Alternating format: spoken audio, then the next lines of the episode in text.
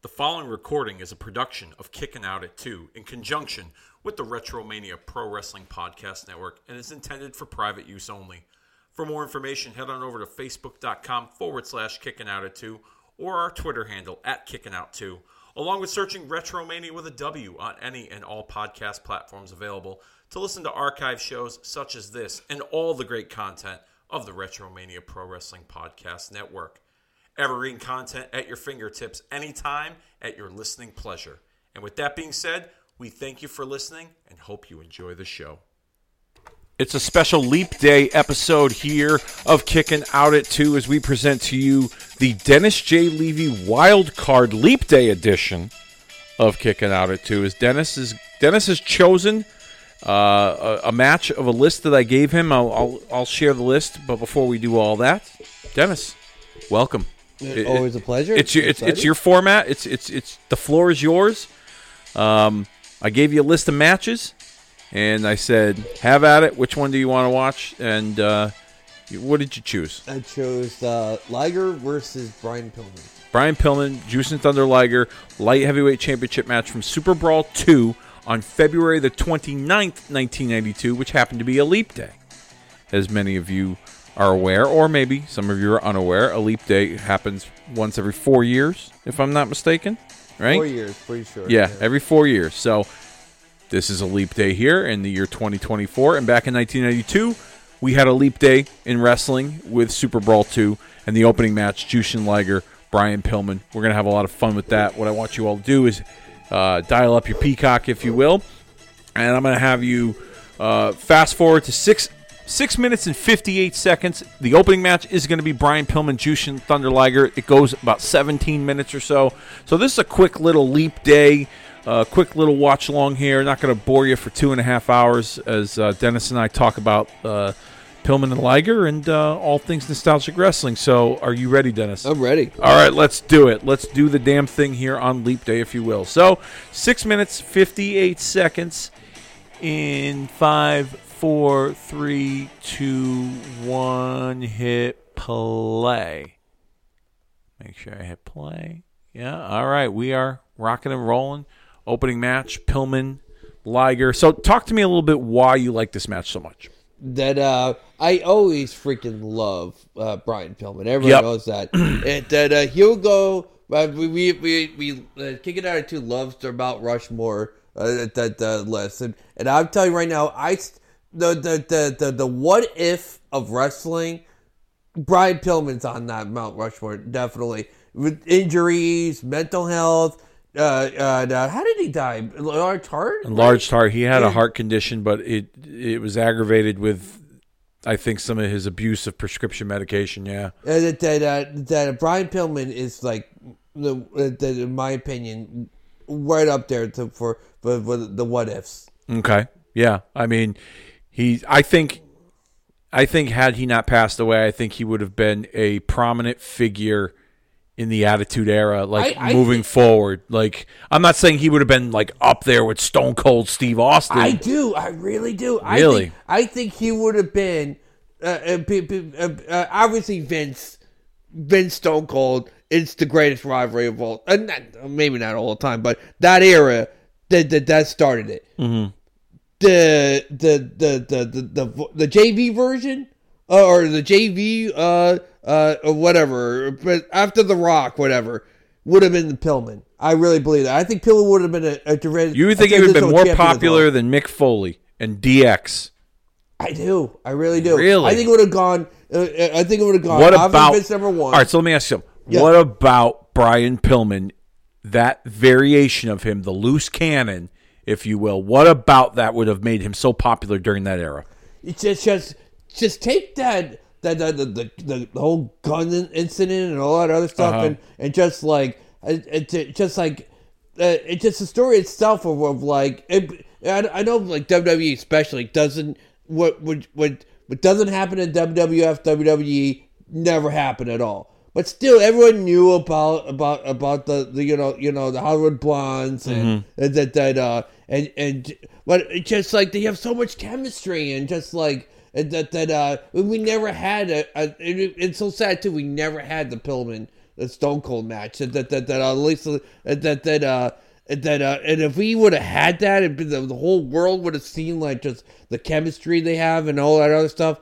I just think it, it would have just, just just been we have to have it. Okay.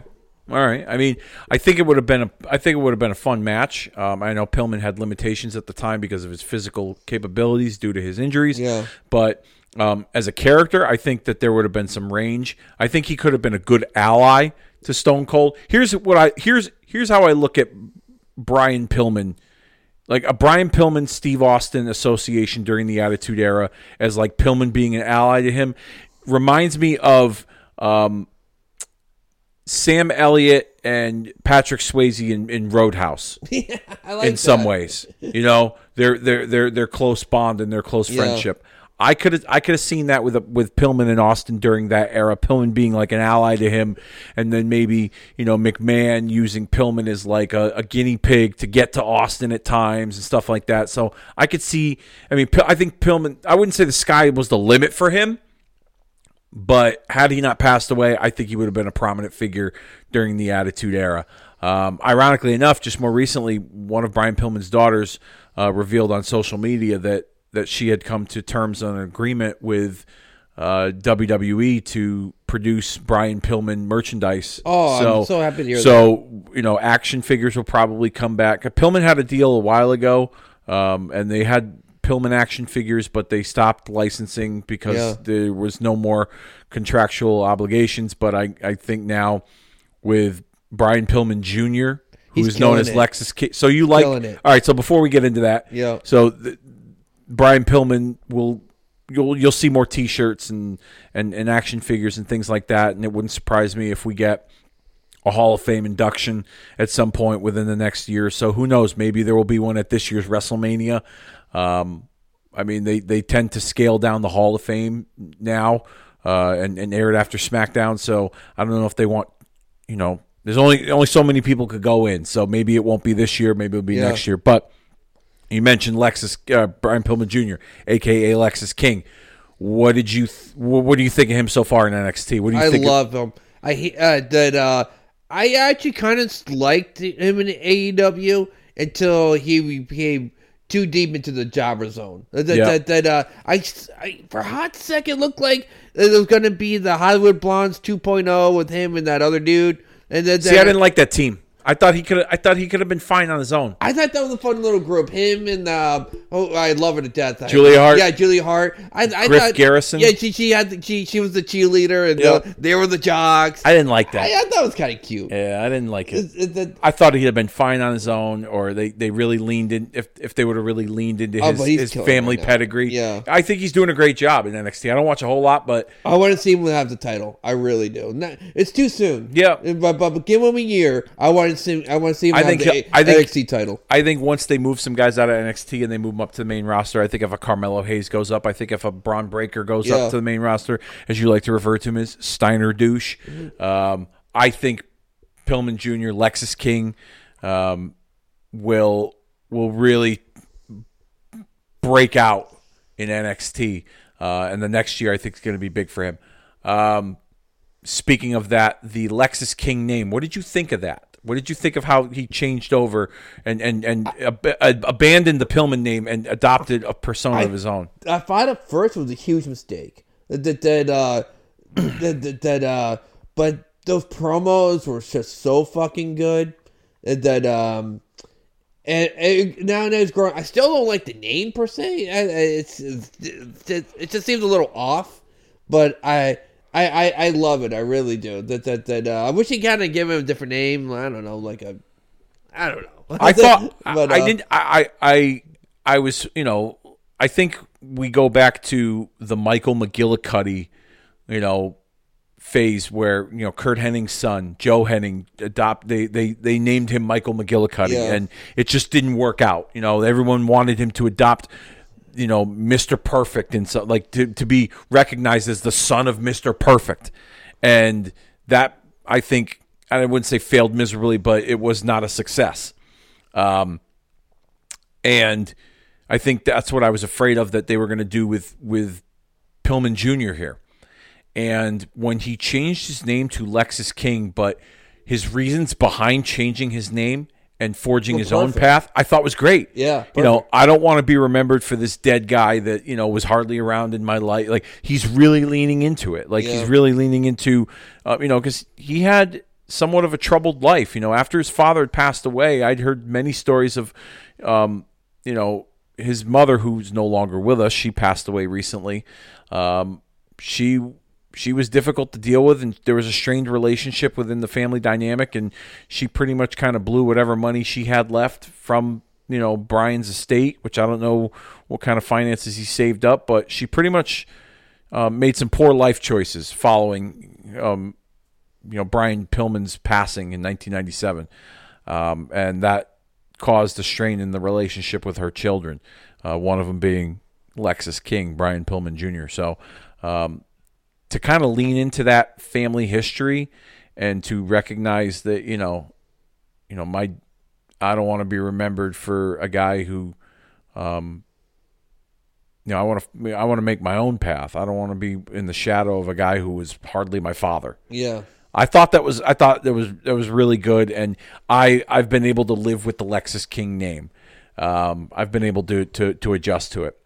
Now I met I met Junior once a couple of years ago at an indie wrestling show.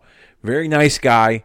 Um, you know, I, I told him I watched his father. He was very appreciative. He gave me a uh, like a signed trading card. I have an autograph in my my autograph book. Uh, we took a picture together. He was very cool.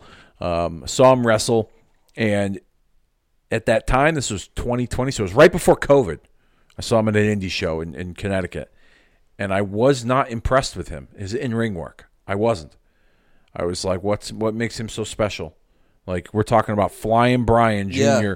Flying Brian, who is a legend. Brian Pillman really helped make high flying wrestling um, a, a featured attraction in America. You know, he took a cruiserweight style and and and and really spotlight helped spotlight it. What makes this kid so special? And I'll be honest with you, I went to NXT Deadline in December and saw him wrestle Carmelo Hayes, and I thought this was going to be the match of the night. And to me, they just they it didn't it didn't click. I just felt like it fell flat. It was not a bad match, Yeah. but it, I wasn't blown away like I expected to be with those two. And I think his character work is good. I just he doesn't blow me away in the ring yet. And maybe that will take time. He's still young. He's only got like 3 or 4 years in the business. Maybe 5 years in the industry. Okay? It's not like he's he's been wrestling for 10 years, you know? Yeah. So I I the jury's still out on him, but I think he's got a ton of potential I'm with you. a, a ton of potential. Um, this match here, uh, a classic that gets talked about when talking about Brian Pillman matches here. Um, light heavyweight championship. Uh, kind of a an experiment during this era of WCW. This was before the cruiserweight division during Nitro. What did you think of the light heavyweights during this time period in, in wrestling? Um, there were definitely uh, to make a circus analogy.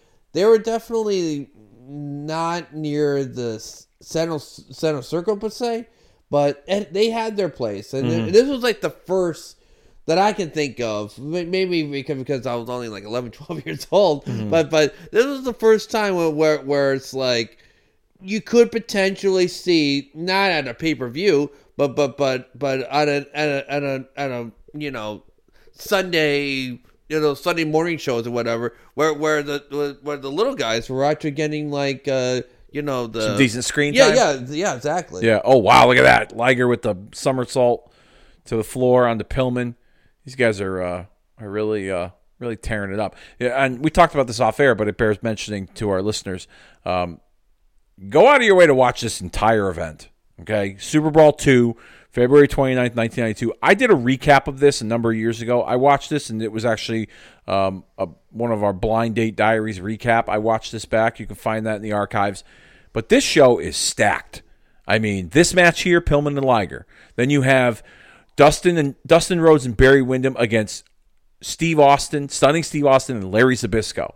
You have Ricky the Dragon Steamboat against ravishing Rick Rude for the United States title. You have the Steiner brothers against Arn Anderson and Bobby Eaton for the World Tag Team titles. Sting versus Lex Luger for the World Heavyweight title. This would end up being Lex Luger's last match in WCW before he went to the WWF a few months later. Um, this was this is an outstanding show. There's some I wouldn't say there's some clunkers on this show, but those are the those are the the the the, the spotlight matches on this show. Um, I think Kevin Nash as Vinnie Vegas tags up with Ricky Morton in a tag team match, which is kind of an odd pairing. It is an odd and pairing. I think Terry Taylor's on this show against like a Marcus Bagwell. Um, but overall, this show is a lot of fun to watch. Um, like I said, there's some filler, but those five matches I mentioned, just go watch this show. I think it's a lot of fun. You should definitely check it out. Um, and Pillman and Liger kicking things off on, on this show definitely set the tone for. And the crowd in Milwaukee was hot for it. They were hot for this show Yeah. um, throughout the course of it. But go out of your way to watch it. Um, so you said cruiserweight wrestling '92 kind of had its place. Um, not as was like, like, the first time you actually got to got to see- like like like like doesn't matter like it was so sad to to me like to watch like a, a wrestler from like 86 or 87 whatever and you could tell he had like really good talent whatever but but he was just like you know the jobber to the stars yep. the, this is like the first era that I can think of where where like guys who are like 200 to maybe 180 actually getting a chance to, to get Yeah. the spotlight Yeah, I mean this uh, to the best of my recollection as a kid because I watched I watched a lot of WCW in 1992 that consistently.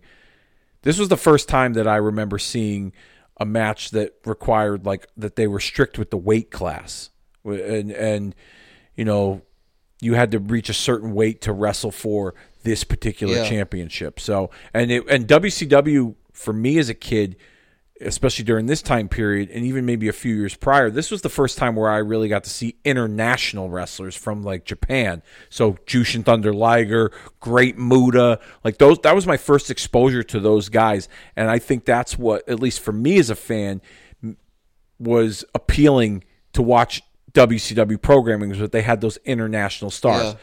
Wwf you had you know Oriental more Express. yeah god and, uh, killer khan i mean you had like the the the racial overtones and stereotypes during that era that was more dedicated to was more dedicated to spotlighting the stereotype than the athletic ability. Like I looked at the Japanese wrestlers in WCW as athletes. It had like, and especially during the Bill Watts era when he was booking, it had a more like sports worldly international feel to it.